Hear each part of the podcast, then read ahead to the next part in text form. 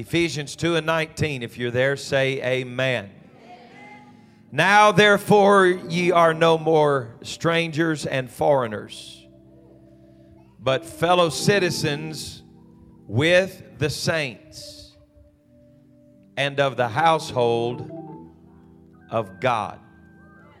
You are no more strangers and foreigners, but you are fellow citizens with the saints and of the household of God. There's another version of this verse I'd like to share with you. It says, You no longer wander in exile. This kingdom of faith is now your home country. You are no longer strangers or outsiders. You belong here with as much a right of a name to the name Christian as anyone. He wanted these precious people to know that you are not an outsider when you've been purchased by the blood of Jesus. When you've been washed in the blood and filled with His Spirit and called by His name, you are a part of this body. You are a part of this body. But I want to tell you tonight to whom much is given, much is required. And if you are a faithful saint of God, that means you've been given part of an inheritance that we've got to start spending.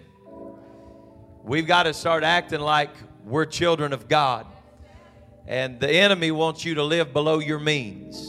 The enemy wants you to live like you don't have anything coming to you. But I'm here to tell you tonight that I'll get with you in just a minute. But I'm here to tell you tonight that you are a child of God. And you are an heir with Christ, a joint heir with Him.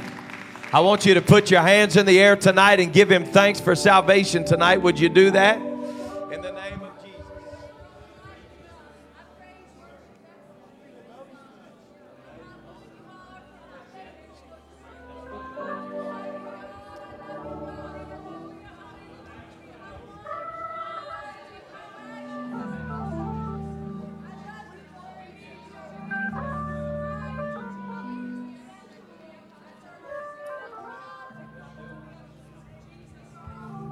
Praise God.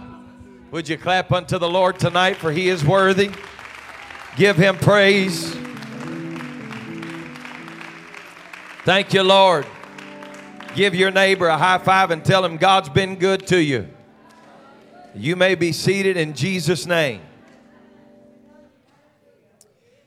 Have you ever met anybody that had money but they just wouldn't spend it? Why are y'all laughing? You act like you know somebody in this room tonight. We call such person a miser. That's what they're known as, as a miser. A miser is one who has wealth, but they live miserably for the sake of saving and increasing their hoard. That's the definition of what a miser does. In other words, they have access to amazing resources, but they're so afraid that they're going to lose what they've got that they refuse to access the reservoir that they've been given. And this happens every single day in the lives of people who have been called by His name. The devil wants you to believe that you've seen the best there is. The devil wants you to believe that you've experienced the best that God has for you. But tonight I've come to preach to you about living beneath your means. One old miser, because of his exceptional greed, had zero friends in his life. So just before he died, he called his doctor and his lawyer and a, a Pentecostal preacher that he knew and called him around his bedside and he said, I've always heard that you can't take it with you, but I am going to prove to you that I can. He said, I have $90,000 in cash under my mattress. It's in three separate envelopes. of $30,000 each, and I want each of you to take one envelope now.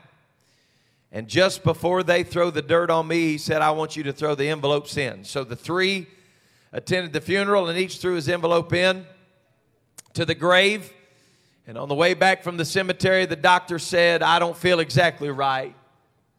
He said, I'm going to confess I needed $10,000 very bad for some new hospital equipment, so I took out 10 grand and I only threw 20 back in the grave. The lawyer said, Well, I too must confess then. He said, I needed some money to pay off some gambling debts. So I took 20,000 and threw in only 10,000. The Pentecostal preacher's jaw dropped and hit the ground. He said, Gentlemen, I'm so surprised. I'm so shocked. I'm so ashamed of you. He said, How in the world do you feel that it's even right for you to hold out on that money? He said, I threw my personal check for the full 30,000 in the grave.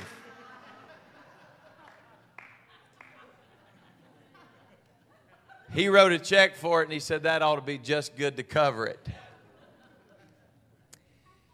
Now, years ago when my wife and I married, my father in law was pastoring a church uh, probably 45 minutes to an hour outside of Boston, Massachusetts, uh, in a city that was called New Bedford. New Bedford, Massachusetts has a little bit of history in it. Believe it or not, a big part of its history is one of the most famous misers in the whole world. Her name was Hetty Green. She remains to this day, as far as I know, in the Guinness Book of World Records as the most miserly woman in the world. And she was coined, and I quote now, as America's most detested woman by her own biographer. Henrietta Howland Robinson Green, the legendary witch of Wall Street, as she was coined, took a New Bedford whaling inheritance and turned it into an estate worth a hundred million by the time of her death in 1916. A hundred million dollars in 1916. She was the wealthiest woman of her time. And at, at one time, I don't know exactly where she stands in 2023, but at one time, she was on the list of the top 50 wealthiest people ever if you were to take inflation in numbers. And uh, it's pretty obvious that she loved money above everything else in her life.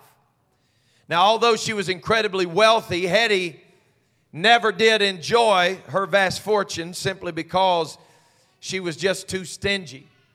She lived in a cold, dark flat in Hoboken. She wore the same shapeless black dress for days on end, layered herself with newspapers when she got cold seldom ever bathed.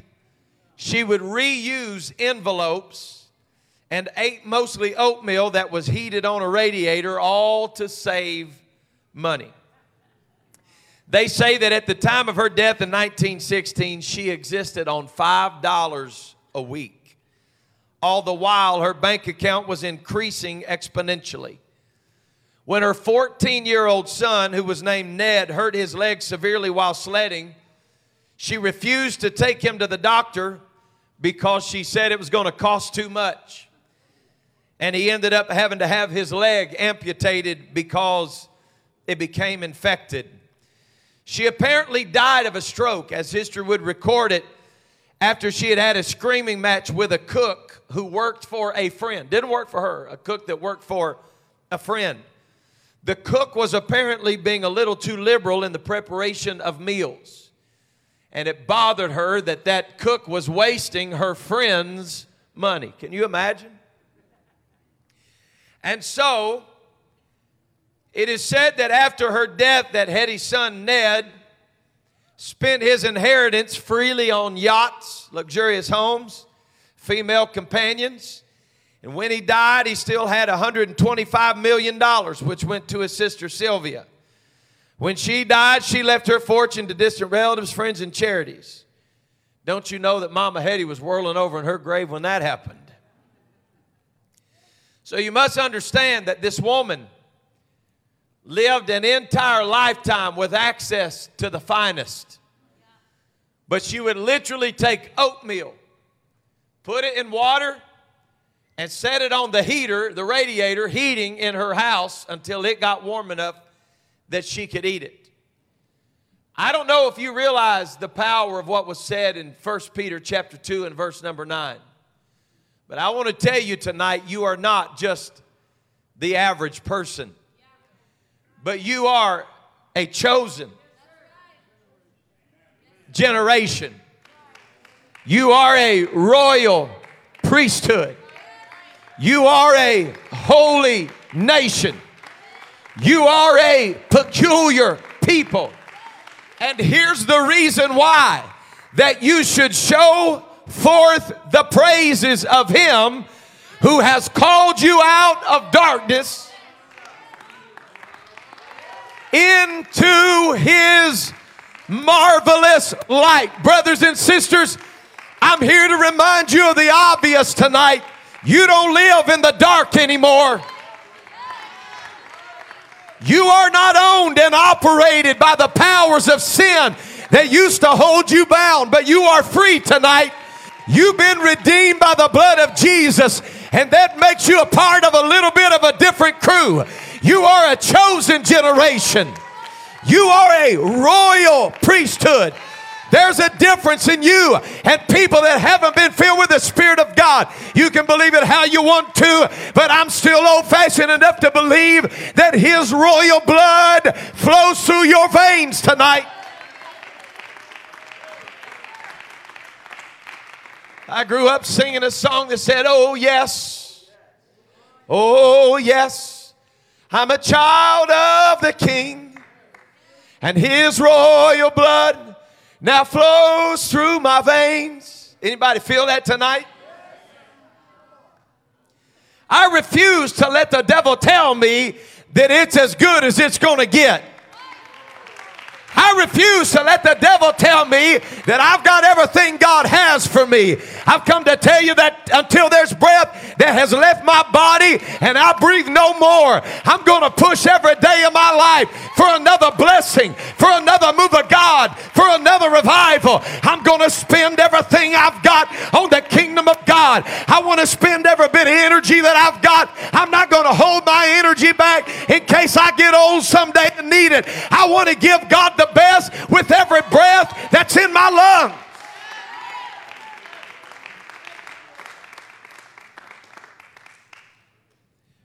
I feel, I feel sometimes, I'm not just here to tell you stories tonight, but I feel sometimes that I can identify people with a man by the name of William Randolph Hearst. He was an extremely wealthy, wealthy man and owner of some of the world's most influential newspapers. He was an art collector. He loved beautiful paintings. And one day, Mr. Hearst saw a picture of two particularly exquisite works of art. And he decided that whatever it cost him, he had to have them. He summoned one of his staff members and he told them to mount a search to find where those paintings were located. And he said, I don't care what I have to pay, I want you to find. Them. So his staff left. They spent weeks traveling. They wrote letters, they made phone calls, they went to art galleries, they went all over the place, and they finally found them. They found them in a warehouse on the other side of town, in the very city in which Mr. Hearst operated his newspaper. He was filled with anticipation when his staff led him to the warehouse where the paintings were located, and when they arrived, he was confused and he said, and I quote, This is where the paintings are located? Yes, they responded. Is something wrong? He said, Well, I own this warehouse.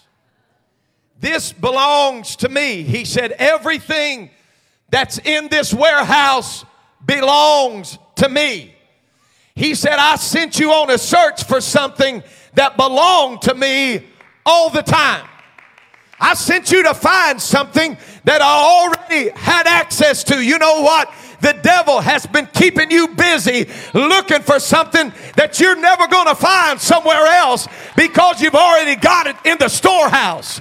You've already got it in your storehouse tonight. I I know, I know that he likes to paint a picture that the grass is greener somewhere else, but I've come to remind you tonight there is no place like the kingdom of God. There is nothing like being filled with the Holy Ghost. There is nothing like being baptized in his name.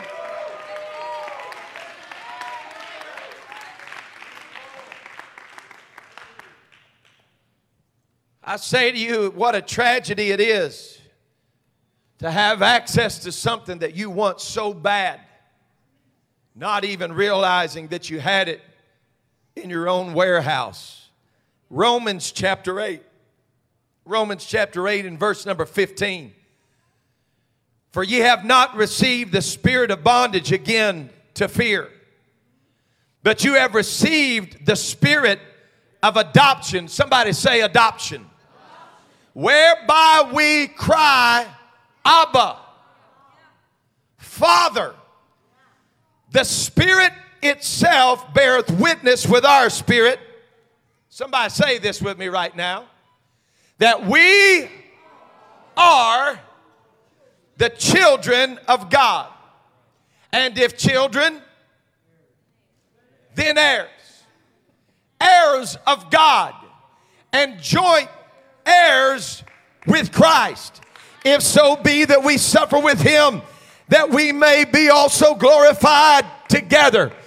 I want you to know tonight that the devil is a liar and you are rich tonight with the great things of God. You are not a second class citizen, you are a child of the Most High God.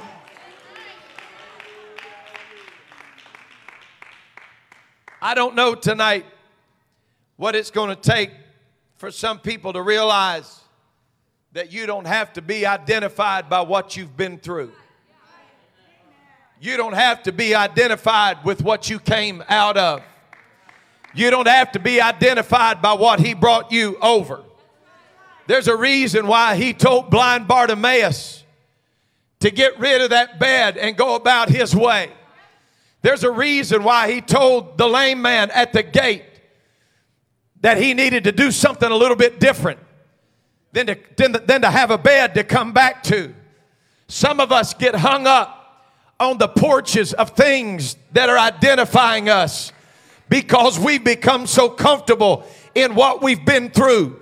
But I'm here to preach to you on this Wednesday night with all the strength that I've got in my voice to tell you that the devil has been lying to you and the devil's been trying to make you believe that you're going to be stuck there forever. But I wish somebody would get it in your mind tonight that 38 years was long enough on the porch, and however long you've been bearing this thing, it's long enough. It's time for you to get up. It's time for you to come out. It's time for you to start spending the inheritance that God has given you.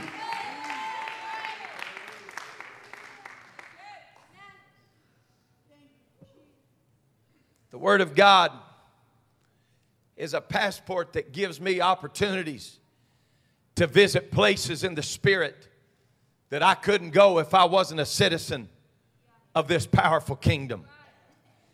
As many of you know, I love aviation.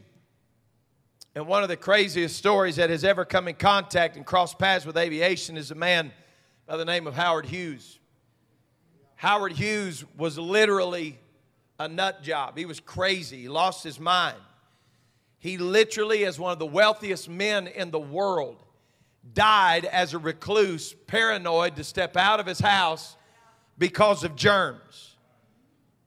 I can't imagine the fear of stepping out of my house. Listen to how this works now. Tell me you can't draw a parallel with this. He was so afraid to step outside of his comfort zone this man had flown more airplanes, had got off the, the ground, had, I don't know how you ever heard the story of the spruce goose. You know, they said it wouldn't fly. Howard Hughes said, I'm going to make it fly. He got it off the water just enough to show everybody it will fly, landed it, and they took it back. And it's, it's to this day in the museum in Portland. But he wanted to show everybody it'll fly. You know, I can't imagine spending my whole life, put your seatbelt on right here. I can't imagine spending my whole life trying to tell everybody else, you can fly, you can fly, you can fly. But when a spirit of intimidation got me locked up in my own house, I wouldn't believe what I preached to everybody else.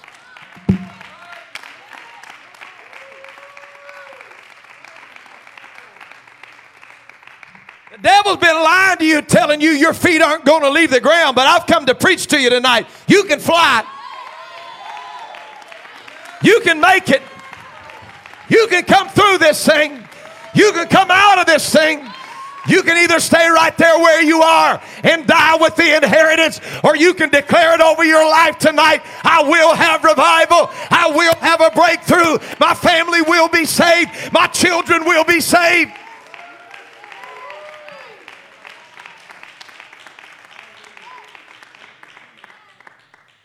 Folks, I want to be honest with you. I'm going to be really transparent with you.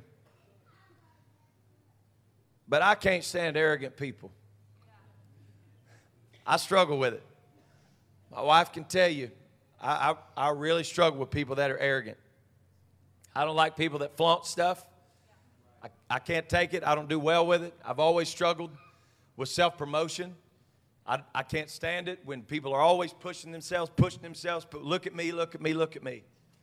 But I'm going to tell you something that drives me crazier than somebody that flaunts their riches and that's somebody that has riches and acts like a pauper. That's somebody that has talent and acts like they can't offer anything to God. It's somebody that's been blessed with intellect and a mind and the ability to pray and seek God and study and get in the Word. But when somebody asks, it, well, it's just not my gifting. I tell you tonight, somebody in this city and somebody in your life is waiting for you to tap in to the resources that God has blessed you with.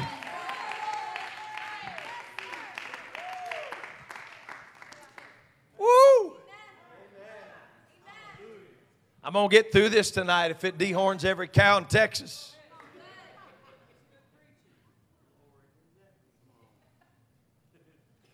I want you to understand tonight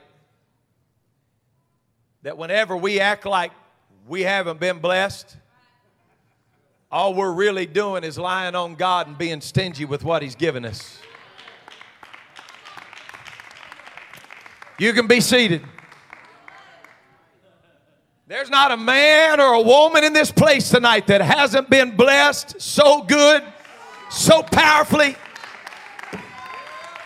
if you woke up this morning and sucked oxygen into your lungs, you are blessed. If you got in a car and came to church tonight, you're blessed. If God provided somebody else to give you a ride to church, you're blessed.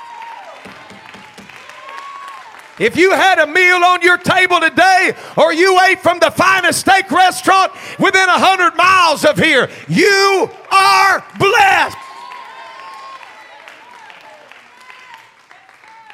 I'm blessed. And I'm tired of the devil trying to tell me something different. I'm tired of the devil trying to tell you something different. Whenever he starts, can I, I'm sorry if this sounds mean tonight. But whenever he starts running his stupid mouth, you ought to just tell the devil, I'm blessed in the city, I'm blessed in the field, I'm blessed when I come in, and I'm blessed when I go out. I'm not talking about prosperity doctrine, I'm talking about a fellow citizen. I'm talking about somebody that's been brought into a covenant. I didn't deserve it, but he brought me in anyway. It wasn't because of my goodness, but he brought me in anyway. So I want the devil to know tonight you can't bankrupt heaven and you can't bankrupt the goodness of God.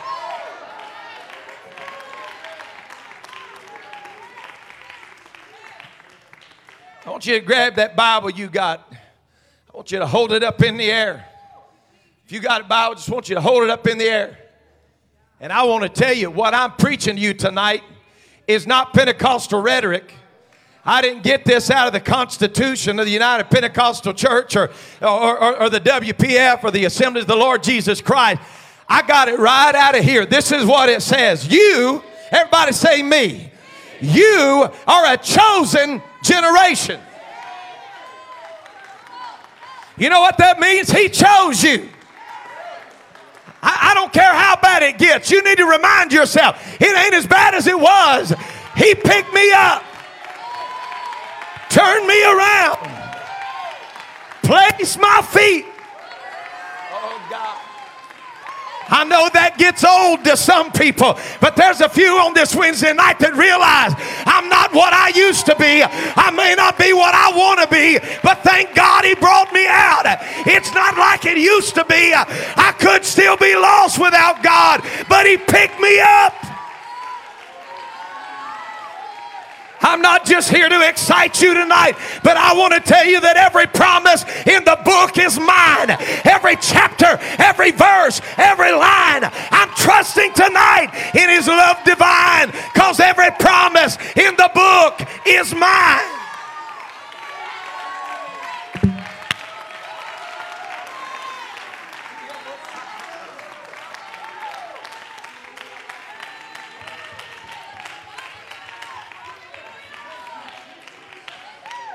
When the devil came in the garden, he was trying to get him to question the word.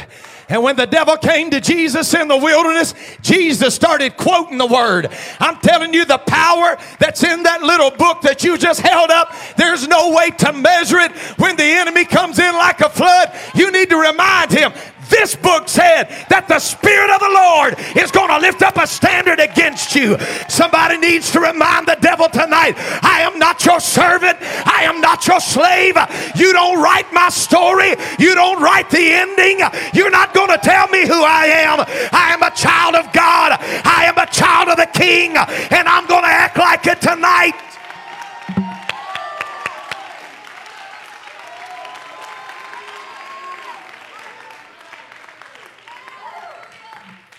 Hallelujah. I know a lot of people made fun of it. But, but, but I, heard it going around. I think Joel did it for a while. But did everybody pick up that Bible and say, This is my Bible? I don't know what else said. This is my Bible. I can do what it says I can. I can be what it says I can be. And you know what? All I can tell you is I can't disagree with a single word of it.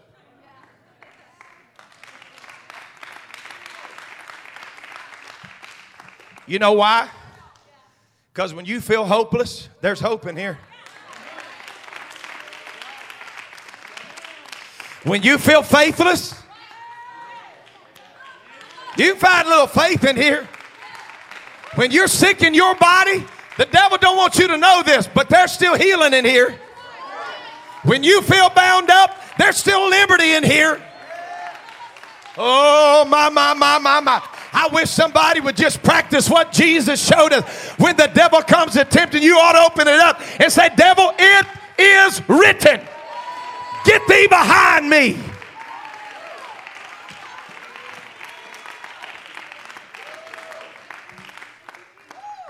I just want to hit, I just want to hit a couple of a couple of quick things tonight if I can. This word this word is so powerful. But the potential that lies in this book is absolutely worthless when you don't connect this book to your way of thinking and your way of life. If you were to grab an old turn of the century dictionary and look up the word plutonium, it would say a gray, rocky like substance of no apparent value. But we all know what happened when somebody tapped into the resource that was in the gray, rocky like substance of no apparent value. They found the value of an atom. People walk by and say, Oh, that's just a stupid book. Oh, I don't think you understand. There's a reason why this is still the number one and best selling book of all time.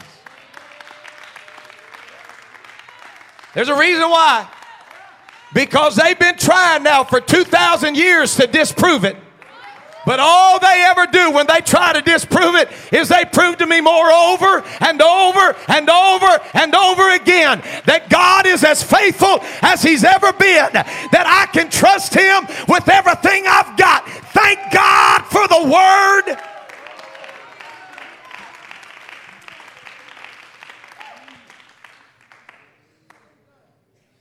This is the book that limits the parameters in my life. And so I'm going to live by the parameters that's in this book. And when I pick up this book and it says to me that I'm going to bless the Lord at, well, that's the parameter. At all times. I don't, I just don't feel very good. Uh, I'm going to bless the Lord at all times. I'm going to bless him when there's money in the bank. I'm going to bless him when people that I wanted to hang tight walked off. Come on, you, you, can, you can put the predicament out there. You can make it whatever it is that you're facing, but I want to tell you there's value in blessing the Lord at all times.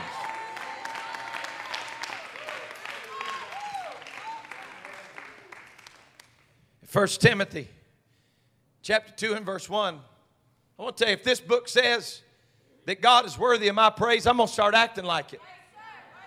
Turn to your neighbor tonight and tell him, you got to make an effort. 1 Timothy 2 and 1.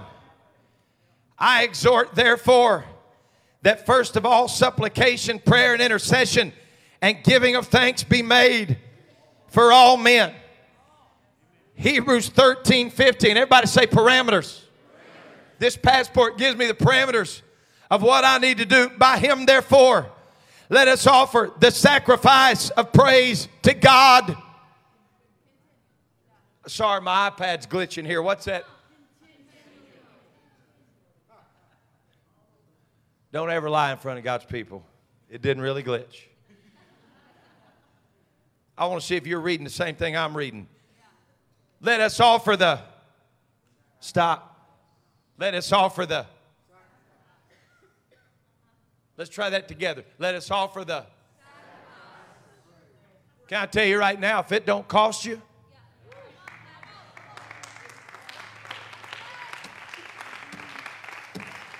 If it don't cost you, it ain't a sacrifice.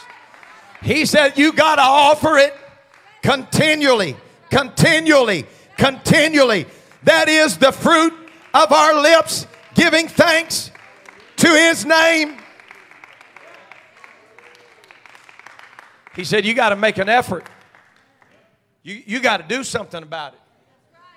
You know, that's like walking around all the time in the prayer room saying, Lord, you're worthy, you're worthy, you're worthy, you're worthy, you're worthy. Lord, you're worthy, you're worthy, you're worthy. Yeah, he is. Could you imagine? Your wife fixes you a good dinner. You walk over there, leave your dish laying on the table, and just walk. I, I dare you to try it. Just walk by and say, You're worthy, you're worthy, you're worthy, you're worthy, you're worthy. Yeah, some of you are feeling it right now, aren't you? Come home, the house is all cleaned up, looking nice. You just walk through. How you doing? You're worthy, you're worthy, you're worthy, you're worthy. Worthy of what? Worthy of you saying something. Worthy of you expressing gratitude. This might be too simple for some of you, but I'm here to tell you every now and then he just needs to hear us say, Thank you, Lord. Thank you for your goodness. Well, I just, you know, I, I, I just don't know. Well, let's just start with this. How many fingers am I holding up? Oh, so y'all can see. Huh? Anybody smell that? You still smell just a faint little bit of that glue on this new carpet? You still smell that? Today it smelled like burnt rubber and new carpet in here. Anybody here can smell when the roast is just about done? I just don't really know what to thank him for. I don't. Anybody wake up laying on cardboard on the street this morning?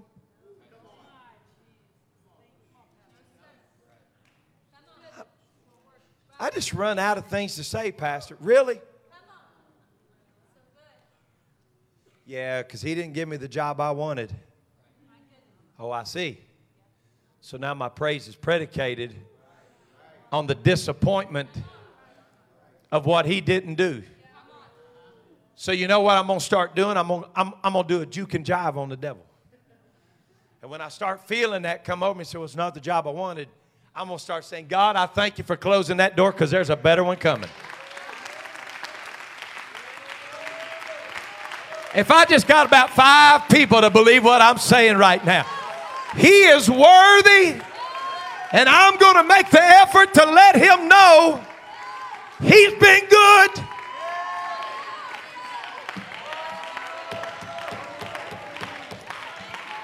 I got to offer the sacrifice of praise.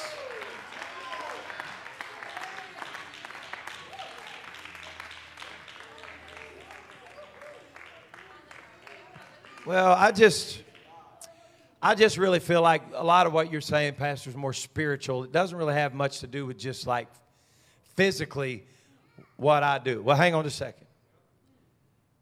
Redemption didn't just redeem my soul, right? Because it was blood sacrifice, flesh.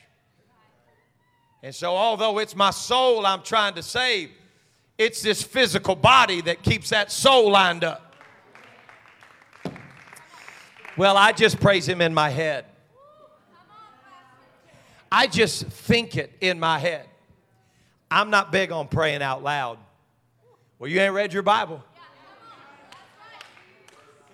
Jesus, Jesus prayed so hard that his sweat became as great drops of blood. He didn't sit there and listen to his iPod in the garden.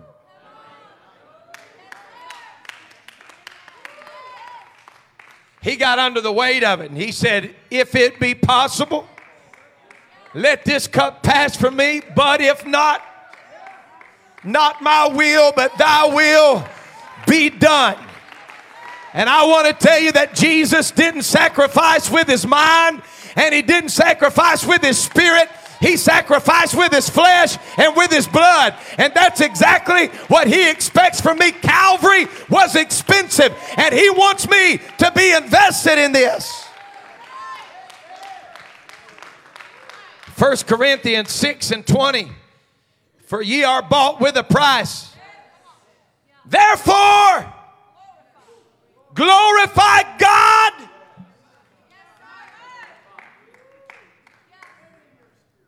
I'm going to let y'all preach this right here. Let's read that together.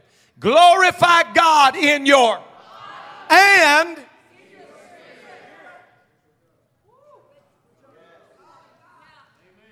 they're both God's.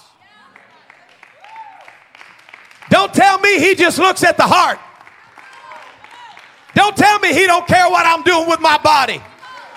Don't tell me he doesn't care if I don't give my body over fully to him. He said, I want you to glorify God with your body and with your spirit. Folks, I want to tell you tonight there's parameters in this book. It matters what you put on your body, it matters what you put in your body because your body belongs to him.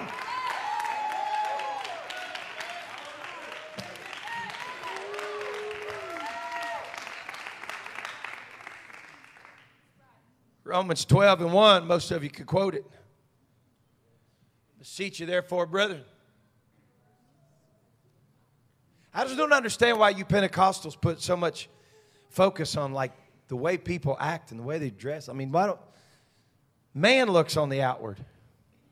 You know, that's that scripture's been so taken out of context it makes me want to puke.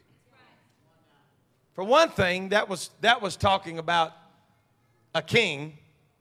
But even if I walk the road with you, and I want to tell you, it all the more proves why I believe that outward holiness matters. Because he said that man looks on the outward, but God looks on the heart. That ought to tell you, man can't see your heart. The only thing men can see is what's on the outside. So we let what happens on the outside be visible to men so that they know God did a work in my heart. I beseech you, therefore, brethren, by the mercies of God, that ye present your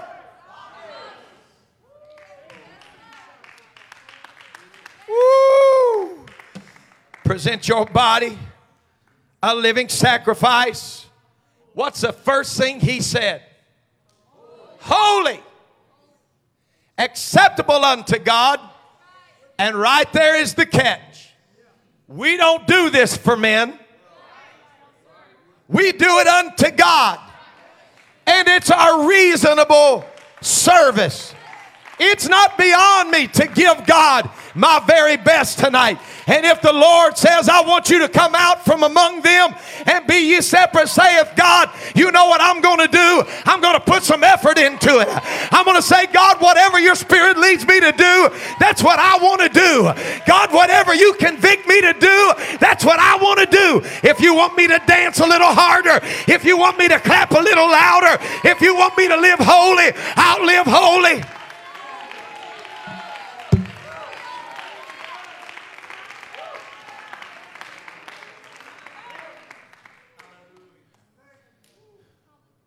I'm almost done. I feel like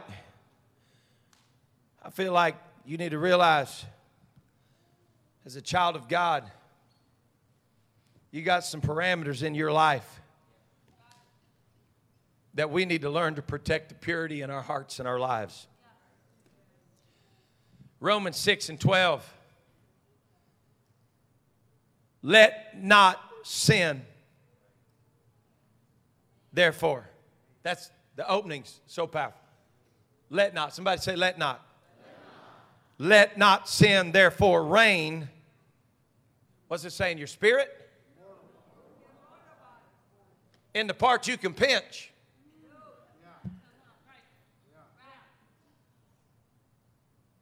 This right here, this body is what affects what's inside me. He said, Don't you let sin reign in your mortal. Man. Everybody wants to talk about that, that, that mortality, putting on immortality. But I want to tell you, until we learn to conquer this mortality, there's never going to be immortality.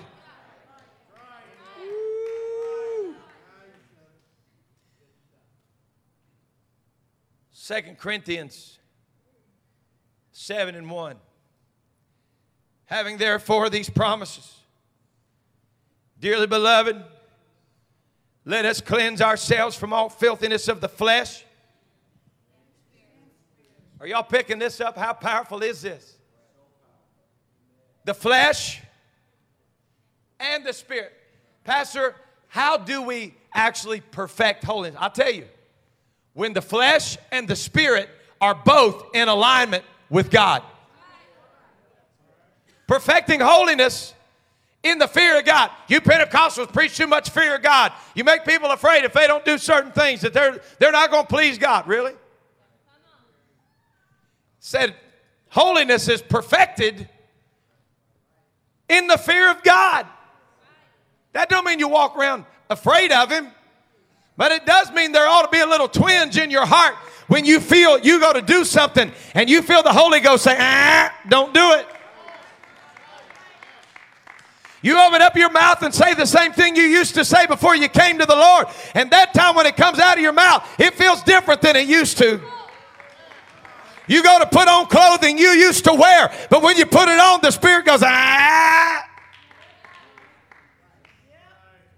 You know, it's so funny to me to watch people, and I don't mean funny as in make you laugh, although sometimes it makes me want to when I hear people try to discount the power of conviction. But it's so funny to me the things that the Spirit leads people to do that men will get up and say it's not necessary to preach that anymore.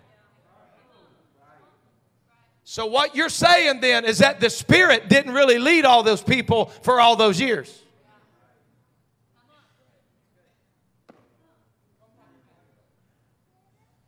It's amazing to me. I would say to you, probably a safe percentage for me to shoot at would be in the mid to upper 90% of people that come to God in this church that within a matter of weeks, if not months, they start doing things they've never heard me preach.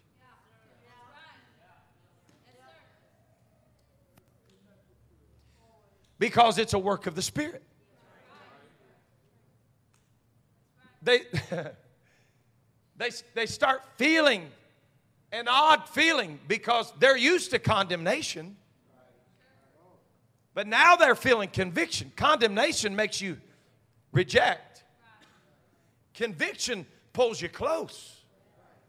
The Bible said it's His kindness that leads us to repentance. That conviction that you feel.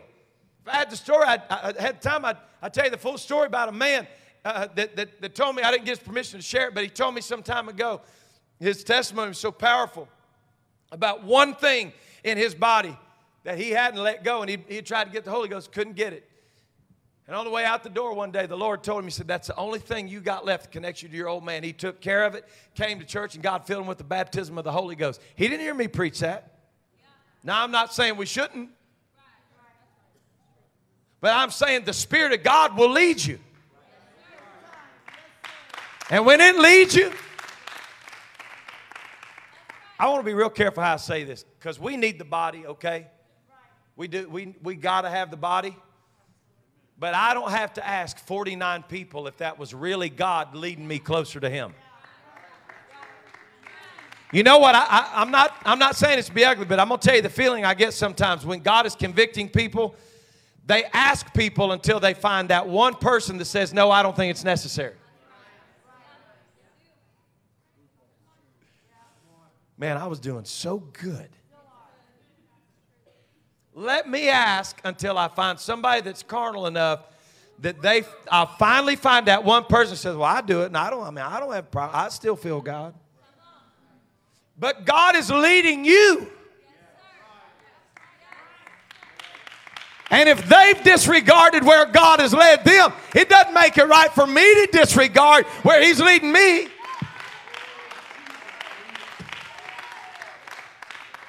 Oh, mighty God, mighty God, mighty God.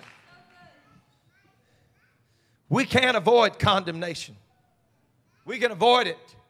We can stay away from it because this Bible sets parameters. In 2 Corinthians 5 and 17, it said, Therefore, if any man be in Christ, he is a new creature. Old things are passed away. Behold, all things have become new.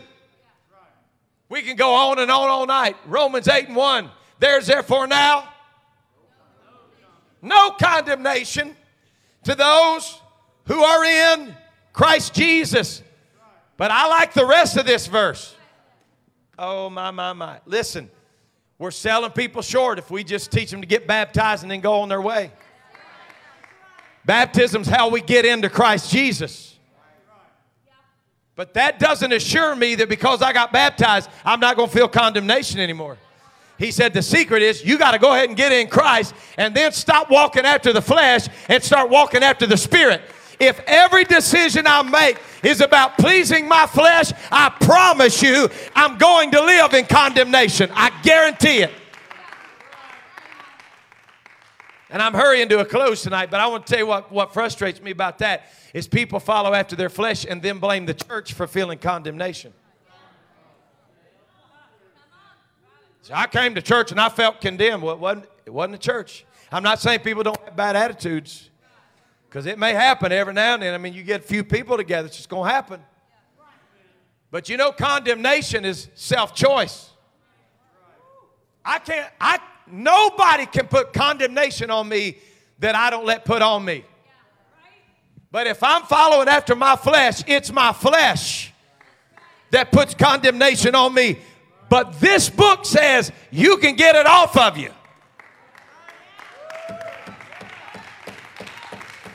If we will learn to stay focused and learn to keep our eyes on the prize and quit debating over trivial things and start getting focused on what matters the most. Hey, I'm telling you right now, I've never had a person in this church backslide or get messed up in their mind when they were teaching other people the Word of God several times a week.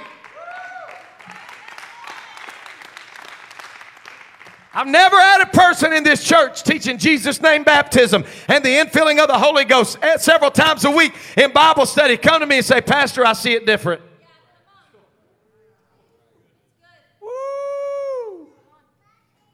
We got to stay in the Word. I'm almost done. I want to tell you tonight, I got so much to share, but I'm not going to share it all. But I want to tell you something that I believe. There may be somebody in this room that disagrees with it, but I'm going to tell you what I believe. I believe that God hears and God answers prayer. And since I believe it, you know what I'm going to do? I'm going to act like I believe it. It's a resource I can tap into. I, I can't imagine going to the grave with the resources that we've been given through the power of prayer. God have mercy. How many apostolic people attend church three or four times a week and never, ever have prayer as a priority in their life? Do we believe that He hears tonight?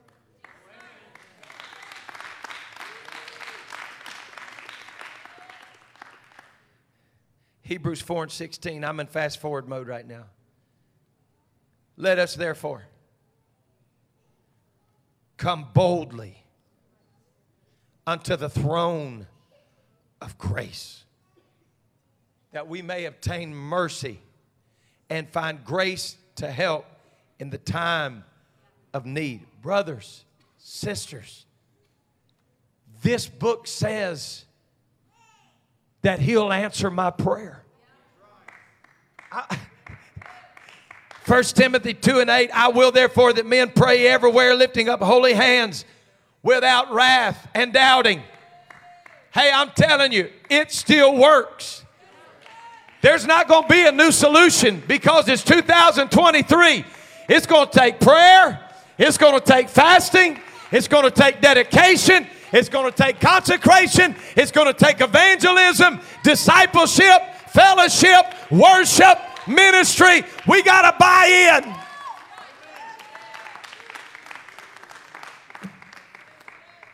You can stand. I'm finishing.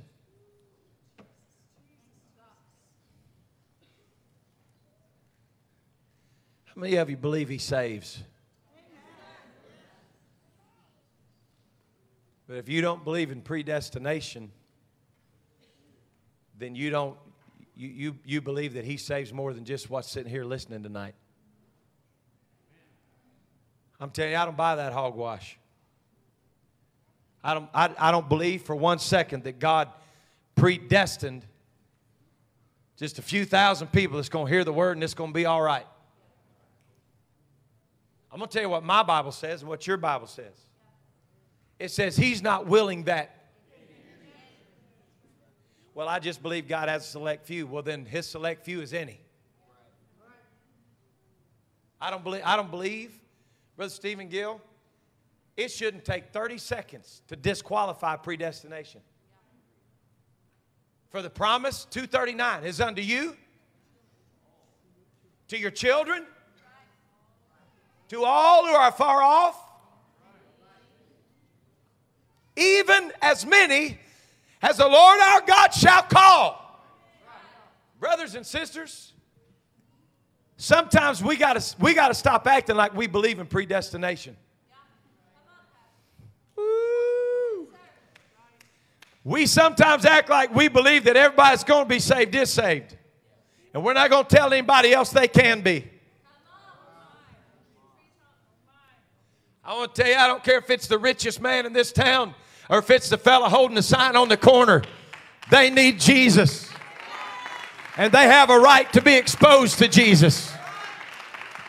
I don't care if they've been clean for 25 years or if they're still tweaking from drugs. They deserve to know about Jesus. And they deserve to know he that the Son has set free is free indeed.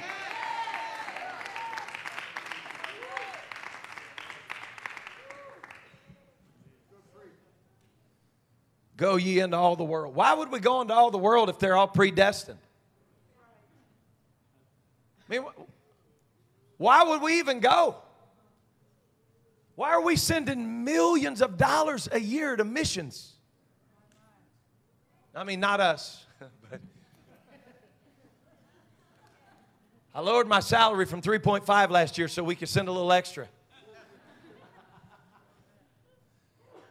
Why, Why are we spending millions of dollars around the world to tell them in Africa and Asia, Europe, all around the world, Jesus is coming?